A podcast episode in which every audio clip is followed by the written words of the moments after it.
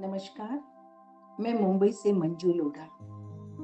सच्ची कहानियों और घटनाओं की श्रृंखला में अगले तीन पायदान पर मैं आपसे तीन घटनाएँ साझा करूँगी, जिसमें मुझे मेरे पोतियों और पोते से जीवन की एक नई सीख मिली।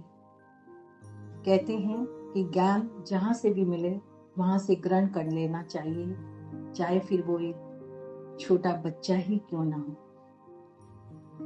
घटना अप्रैल 2019 की है। मुंबई के अपर वर्ली इलाके में स्थित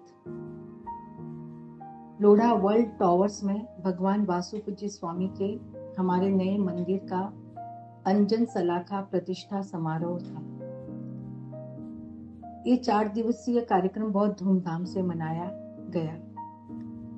इस इस अंजन सला का प्रतिष्ठा महोत्सव में होने वाले धार्मिक कार्यक्रमों में मैंने और मेरे पति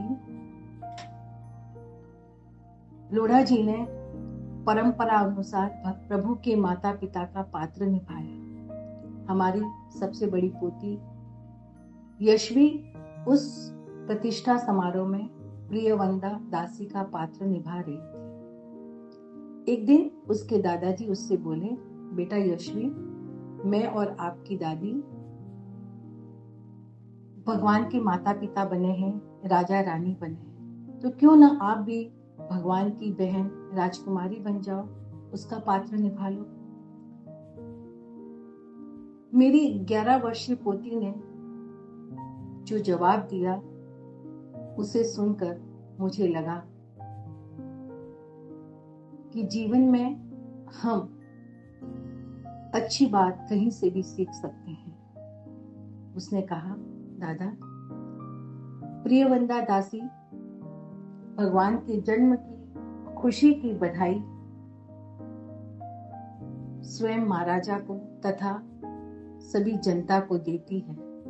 वह उन सब में खुशियाँ बांटती हैं कि आज महाराज के घर में राजकुमार का जन्म हुआ है, प्रभु का आगमन हुआ है। इसलिए मुझे यही पात्र निभाना है, क्योंकि मैं खुशियाँ बांटना चाहती हूँ। उसकी बात सुनकर एक क्षण के लिए तो हम दोनों उसका मुँह ही तकते रह गए। वैसे भी घर में उसका नाम खुशी है, और वह हमेशा यही कोशिश करती है कि वो लोगों के अंदर अधिक से अधिक खुशियाँ बांटे। अपने टिफ़िन में से भी वो हमेशा खाना बचाती है और बाहर किसी भी जरूरतमंद को देखती है तो उसे दे देती है। उसके अंदर इतने सुंदर भाव हैं, ये देखकर हमें बहुत अच्छा लगता है। कहते हैं कि किसी की भी आँखों से अगर कोई आँसू पहुँच ले और उसे मुस्कुराहट दे दे तो उसका जीना सफल हो जाता है। हर आँख हर बूंद मगर अश्क होती नहीं देखकर जो रोदे जमाने का गम, उस आँख से गर निकले आँसू। वो मोती होते हैं, वो मोती होते हैं।